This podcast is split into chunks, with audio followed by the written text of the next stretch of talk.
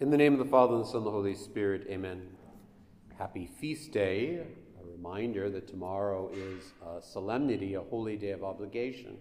It's just like a Sunday, and so we should do our darndest not to work tomorrow. So that's permission from the altar and from the Pope himself and from our Lord and Savior Jesus Christ not to work tomorrow. So when you wake up tomorrow, remember to live the spirit of Sunday, a spirit of rest, which isn't about just sleeping, but it's also about enjoying the day, uh, preparing ourselves for that Sabbath day rest, which is eternal life. And it's interesting, the church insists upon the Sabbath day rest both on Sunday and on these uh, holy days of obligation because it wants you to think about what the life of heaven will be like. But not just the life of heaven, also the life in the prelapsarian state. Now, what's the prelapsarian state? Well, lapse means fall, so pre-lapse means before the fall. And so he gives us Mary as an example of what life was like before the fall. Mary is really the answer to one of the number one objections to our Christian and Catholic faith the problem of evil. Many people, maybe you yourself, have struggled with the existence of evil in the world and around us. How is it possible, if God is good and all powerful and all knowing, that the world could be in such a state of rot? I don't know if you've ever uh, watched the movie uh, famous for Christmas time. Uh, it's a Wonderful Life. Um, it's important for us to go through thought experiments like It's a Wonderful Life from time to time. In the movie, of course, Jimmy Stewart um, is uh, convinced that it would be better if he had never been born. And so an angel comes down, Gabriel, but not the same Gabriel, and gives him his wish. And he sees all of the consequences of a world without him in it. Well, Mary is the same thing except backwards, right? So if Jimmy Stewart hadn't been born, all of these horrible things would have happened. Well, Mary is what, had, what would have happened had Eve not sinned.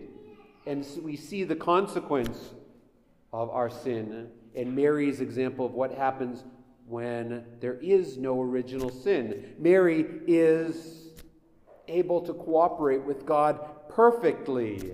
Mary does not suffer. She doesn't suffer from any of the ailments of human life. She doesn't age like we age, right? Even in childbirth, we believe that Mary was a virgin in perpetu- perpetuity. She didn't suffer the pains of childbirth because, of course, that is a result of original sin. And it's important to go through that thought experiment. What would the world be like if all of us experienced a life like Mary's? Of course, Mary did suffer because of the sins of the world around her pressing in. She is, after all, Our Lady of Sorrows, whose heart was pierced by seven swords. But that is external to her. In her own being, she didn't experience the brokenness of the world the way all of us do. And that should get us thinking not just about what the world would have been like had we not sinned, but also what the world will be like at the end of time. And it's an interesting thought experiment. What are all the consequences of sin? St. Paul tells us in the letter to the Romans in the 12th chapter that all of creation groans and travails, awaiting the redemption of the sons of men. It's one of my favorite passages in sacred scripture, my favorite chapter, at least, in sacred scripture. All of creation groans and travails. There is brokenness in every level of creation. It's not just that human beings have concupiscence and a tendency to sin, it's that the ants and the birds and the dogs and the trees and the stars and the clouds and the entire world is broken. It's not working the way it's supposed to work. Why not? Well, what's at the center of the world, if not man, who is meant to receive the world and give the world back to God in thanksgiving? And man doesn't do that. Man, in fact, turns away from God. Listening to the serpent when the serpent says, Did God really say that? It's interesting when you talk to people who are trying to attack our Catholic faith. They often sound just like the serpent.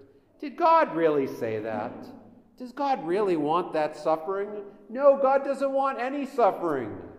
Suffering comes into the world by that choice of the woman Eve and by that choice of the man Adam who chose not to do the will of the Father, and all of creation is broken. There's a nursery rhyme that's about original sin. It's called Humpty Dumpty. Maybe you've heard it. Humpty Dumpty had a great fall and couldn't be put back together again because of the damage that that crack did to creation. But Mary was preserved by a prevenient grace, by a grace that was earned by her Son outside of space and time and attributed to her even before her Son was born. If that doesn't blow your mind, nothing will. Right? Her little baby, before her baby was conceived, saved her life from original sin. And Mary is the example of what life would be like we had not sinned and you know, sacred scripture doesn't say a lot about it. But many of the church fathers, particularly people like St. Ephrem the Syrian, thought a lot about this and wrote a lot about it. And some of it is really, really strange and bizarre, but it gets you thinking, as we ought to think, about the realities of life without sin. Because, friends, that's what we're longing for. That's what heaven is. If you like sin, if you're attached to sin, if you don't want to stop sinning, then heaven's not for you, both literally and figuratively. But if you want to know what life is like without sin, look at Mary. Even in her leaving the earth at the end of her life, that last Marian doctrine, the Assumption, which we celebrate in August, you know, whether it's the Eastern or the Western tradition, we basically believe that Mary realized that she had done everything God wants her to do here on earth and said, Okay, I'm leaving.